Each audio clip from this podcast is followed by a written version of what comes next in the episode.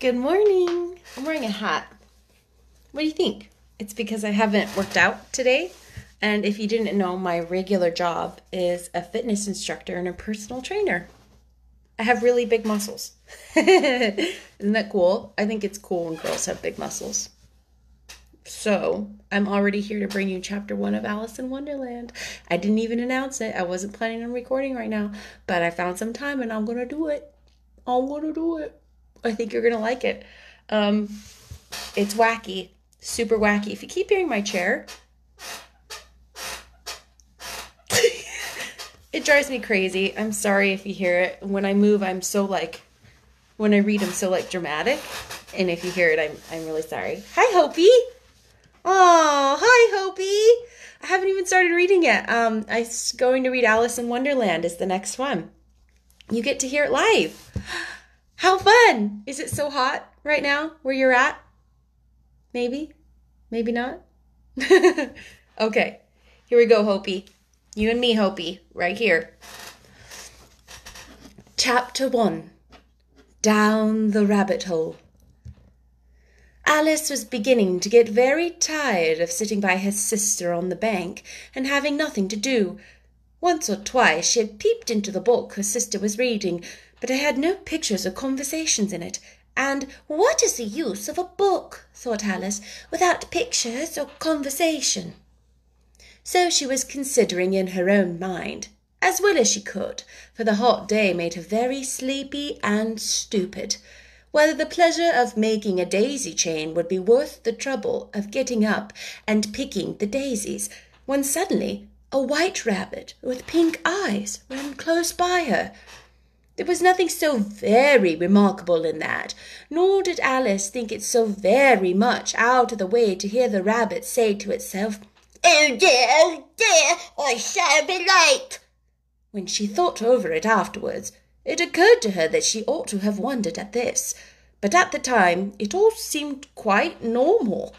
But when the rabbit actually took a watch out of its waistcoat pocket and looked at it, and then hurried on, took out of it, and burning with curiosity, crossed the field after it, and fortunately was just in time to see it pop down a large rabbit hole under the hedge.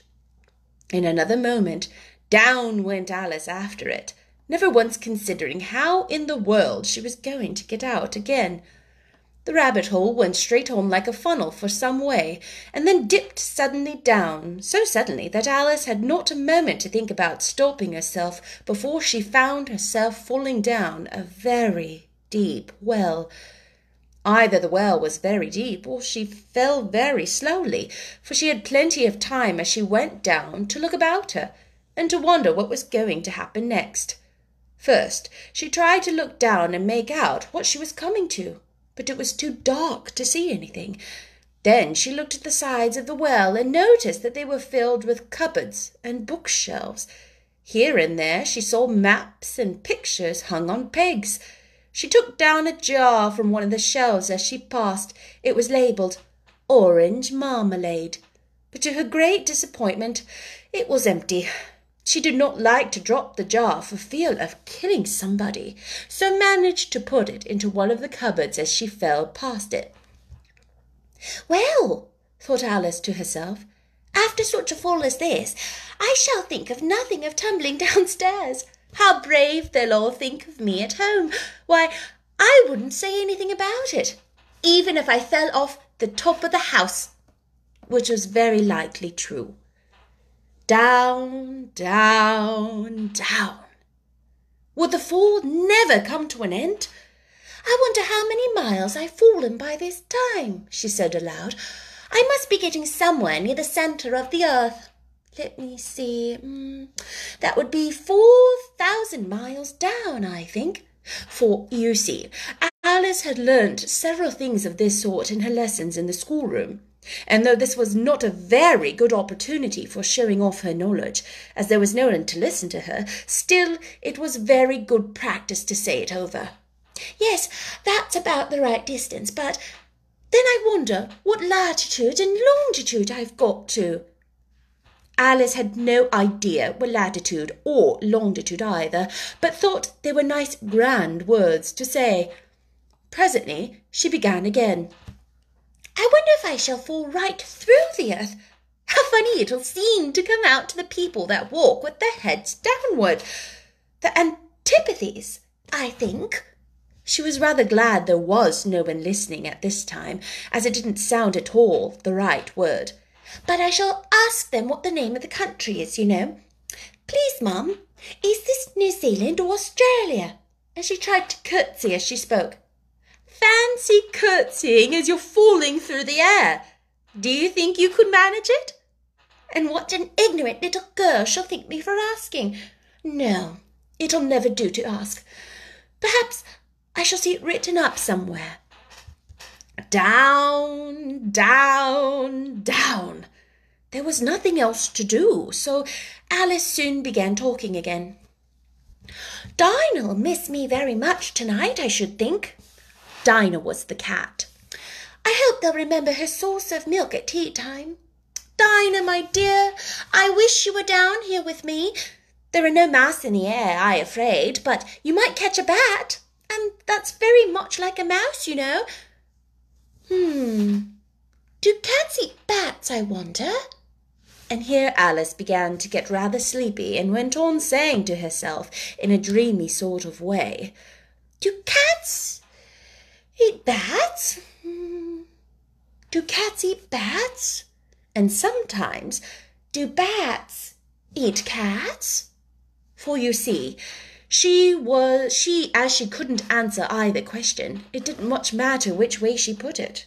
She felt that as she was dozing off, and had just begun to dream that she was walking hand in hand with Dinah, and saying to her very earnestly, Now, Dinah, tell me the truth.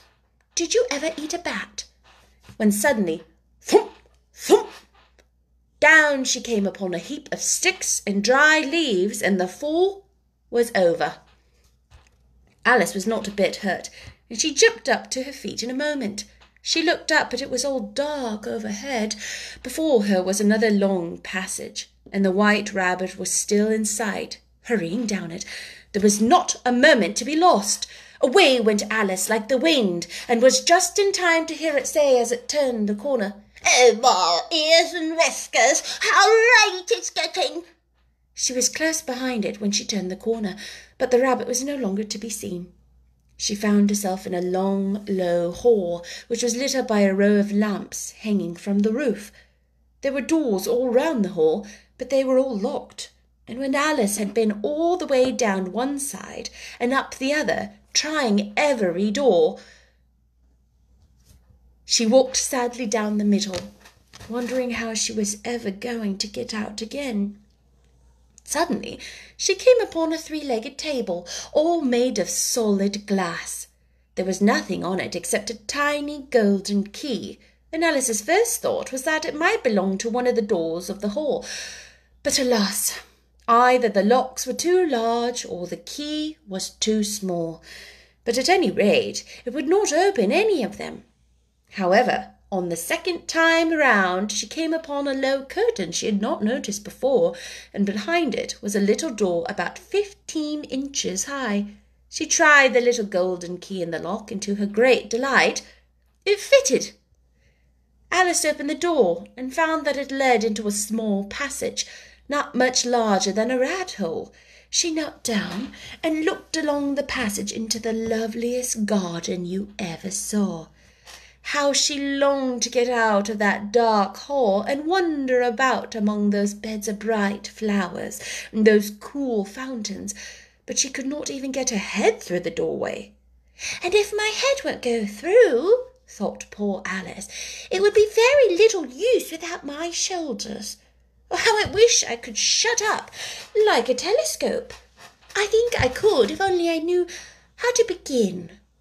For you see, so many out of the way things had happened lately that Alice had begun to think that very few things indeed were really impossible.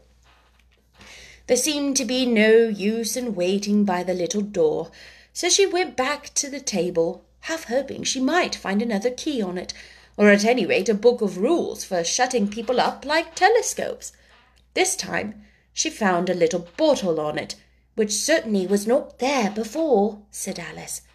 And round the neck of the bottle was a paper label with the words Drink me, beautifully printed on it with large letters.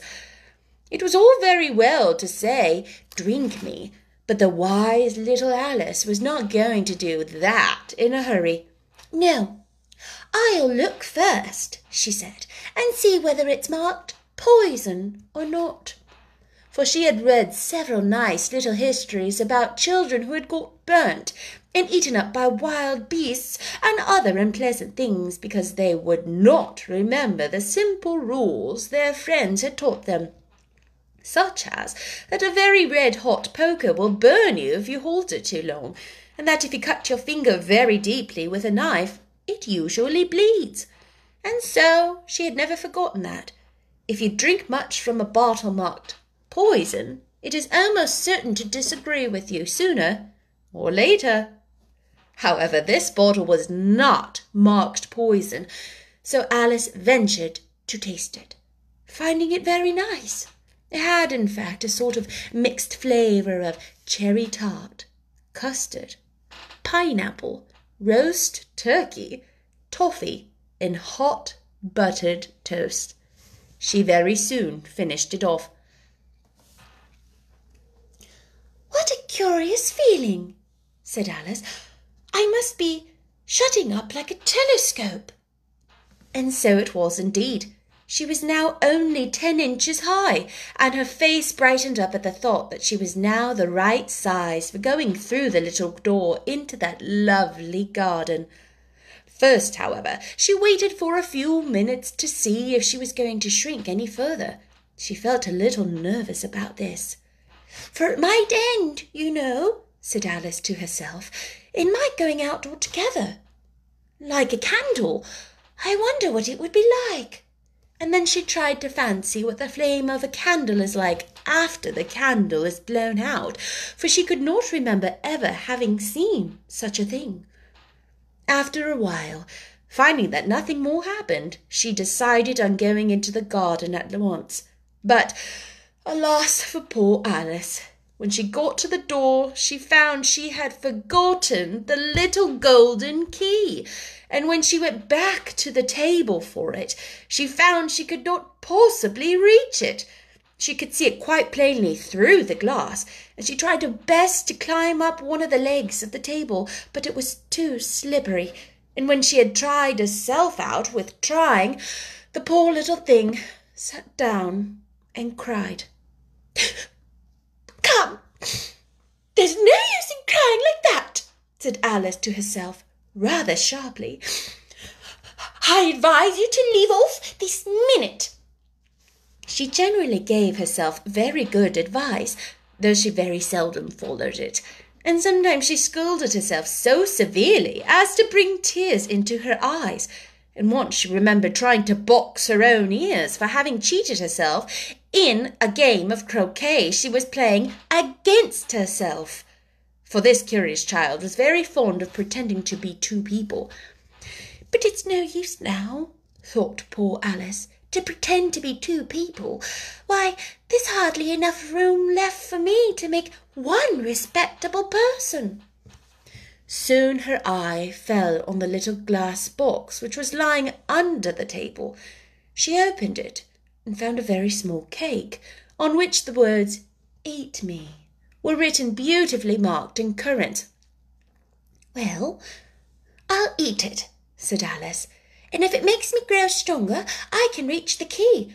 And if it makes me grow smaller, I can creep under the door. So, either way, I'll get into the garden, and I don't care which happens. She ate a little bit and said anxiously to herself, Which way? Which way? holding a hand on the top of her head to feel which way she was growing. She was quite surprised to find that she remained the same size. To be sure, this generally happens when one eats cake. But Alice had got so much into the way of expecting nothing but out of the way things to happen that it seemed quite dull and stupid for life to go on in the common way. So she set to work, and very soon finished off the cake. That's chapter one of Alice in Wonderland. What do you think? Super fantastical, right? Well, I don't know. I don't know. What do you think of little Alice's voice? What's tricky is I've had to think of different British accents for young girls lately. and I'm running out of different versions, so this one is just a little more pinched in the throat. Then here was Sarah. Sarah was much deeper and breathier and long drawn out words and phrases, a little bit slower in how she spoke, calm and motherly and nurturing. And then there was uh, what was her name? What was her name? Secret Garden. What was her name? Uh, what? What's her name? You guys, I forgot. Mm, not, not Martha. Not Mary. Oh, Mary, duh. Little Miss Mary quite contrary. And he sounded like this. So a little bit like Alice, but a little bit more sassy. Remember, she started quite sassy. And in the end, she sounds a lot more like Alice, but more high pitched. Guys, British accents. So, like, because I have an American English accent, like Northwestern English accent, I can do a whole bunch of different regional American accents. Like there's a southern accent, and there's all sorts of different southern accents. You could sound like the southern accent that's a little more broken up. Um, this sounds more like um, butter, and um, you know, just a little bit of butter, and um, I forget there used to be some talk show host who talked like this and she made food and then she got fired for saying a really bad word. I'm trying to remember. Um anyway, so she talks like this. Then you've got like Boston, you know, and then you got like um Oh yeah, like Midwestern, don't you know? Like I love you, Bobby, don't you know? Oh, I'm from Kansas. Kansas. And like, guys, don't take my accents as being like top notch. Like, these are just my super not professional impersonations. Um, or you got like Californian, you know what I mean? It's like bros and like a lot of like big open vowels, like way back here. It's just like more open, and then some other things are way flatter, like with your mouth. Do you know what I mean? Um, I don't know what else. Yes, Paula Deen. That's it, Nicole. Hey, y'all.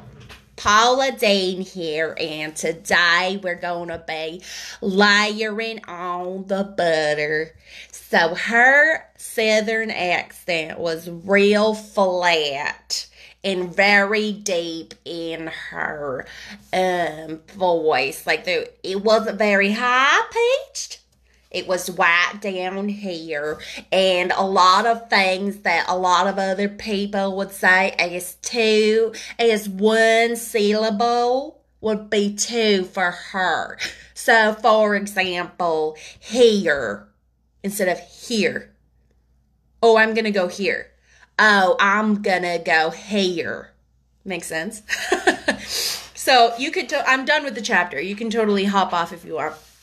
But as I'm saying these things, um, voice acting, um, some people have asked me this, like how I think of how to do the voices.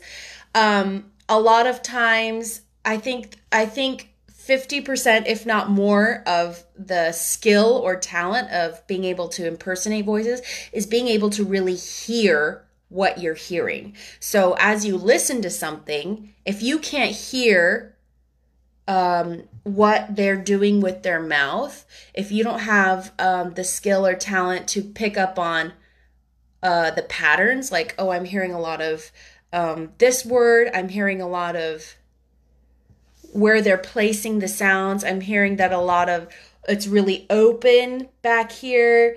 Um, I'm hearing that they're saying these vowels in this way. If you can't pick up on those things, then it's really, you can't imitate it, right? Because you don't know what you're imitating. Um, so some people can be taught, okay, I'm going to sit down with you and specifically say, say it like this, shape your mouth like this, say your O's like this. Um, for example, when I was learning my Indian accent, a lot of the things, so instead of saying t, t with your tongue out your teeth, you say d, d with your tongue at the roof of your mouth on the inside.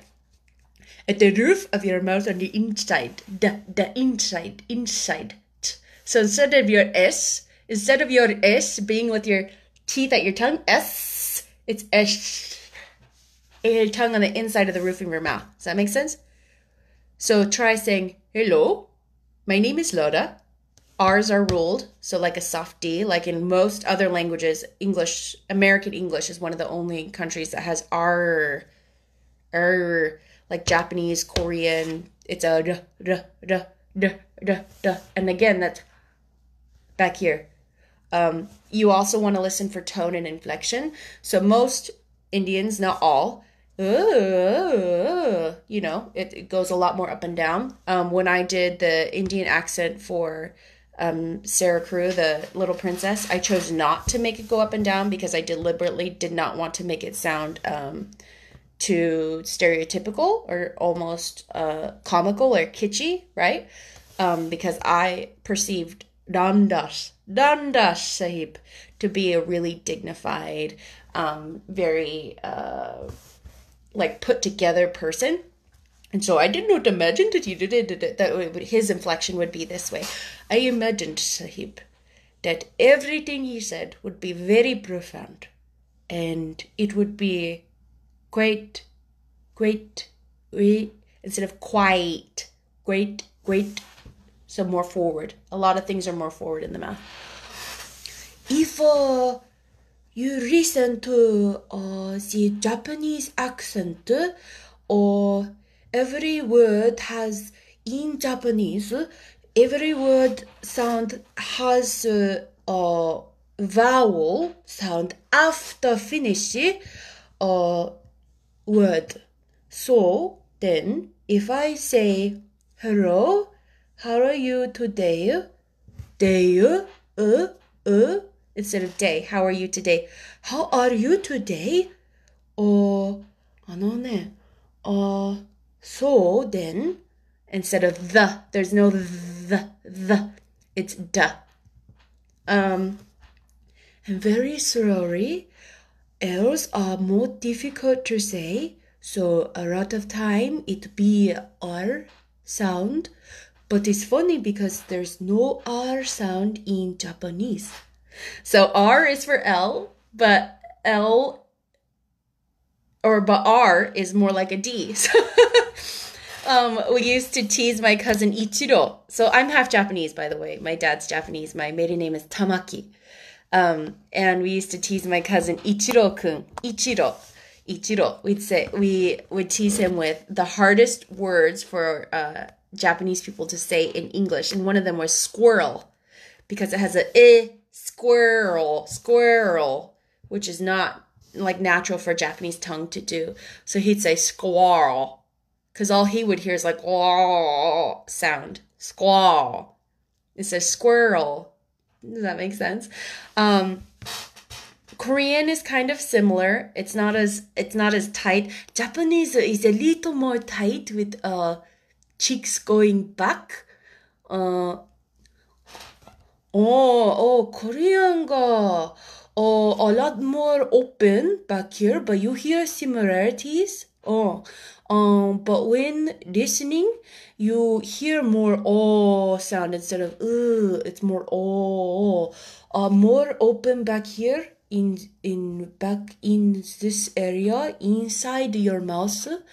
Uh, let me think of any other ones. Um, as you know, my French accent isn't very good. Um, Australian. I have a super hard time with Australian, and let me tell you why. It's too similar to the British accent, okay?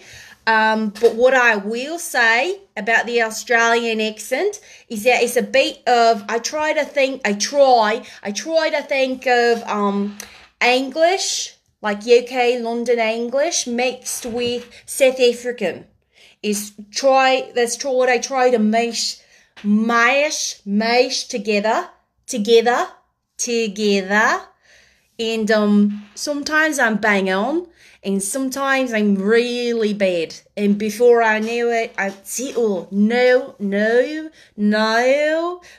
before I know it, oh, that was rough. It's not one like the British accent I can speak with my narrator voice without thinking about how I'm forming each word.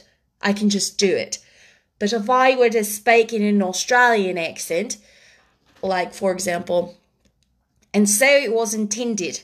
She was now only ten inches high, and her face brightened up at the thought that she was now the right size for going through the little door into that lovely garden. Ugh, it's not quite right. I haven't had enough personal interaction or enough listening myself, and it's not distinct enough in my mind from the UK London and from um, a South African New Zealand accent. And even those have their differences. Like if you're from east west different regions like in my mind i am not well enough versed or educated to be able to differentiate like i can with american accents because obviously being american like i've heard all i've had way more experience listening to those accents does that make sense? Um, one of my other favorite things to do is imitate people. If you ever want me to imitate you, just let me know. And it might come, uh, it comes from it doesn't come from a place of like, oh my gosh, you're so ridiculous. Like, I'm going to make fun of you and imitate you. For me personally, it comes from a place of like, this is what I enjoy doing. This is something um, I naturally hear. Uh, what things that you say repetitively. You know, I naturally hear you say um a lot, you do this with your hand. Um, I'm trying to think of what a good example is. Like, for example, my amazing, super adorable, love her mother in law always says, Well, gal. That's one of my favorite things that she says, Well, gal. Well, gal.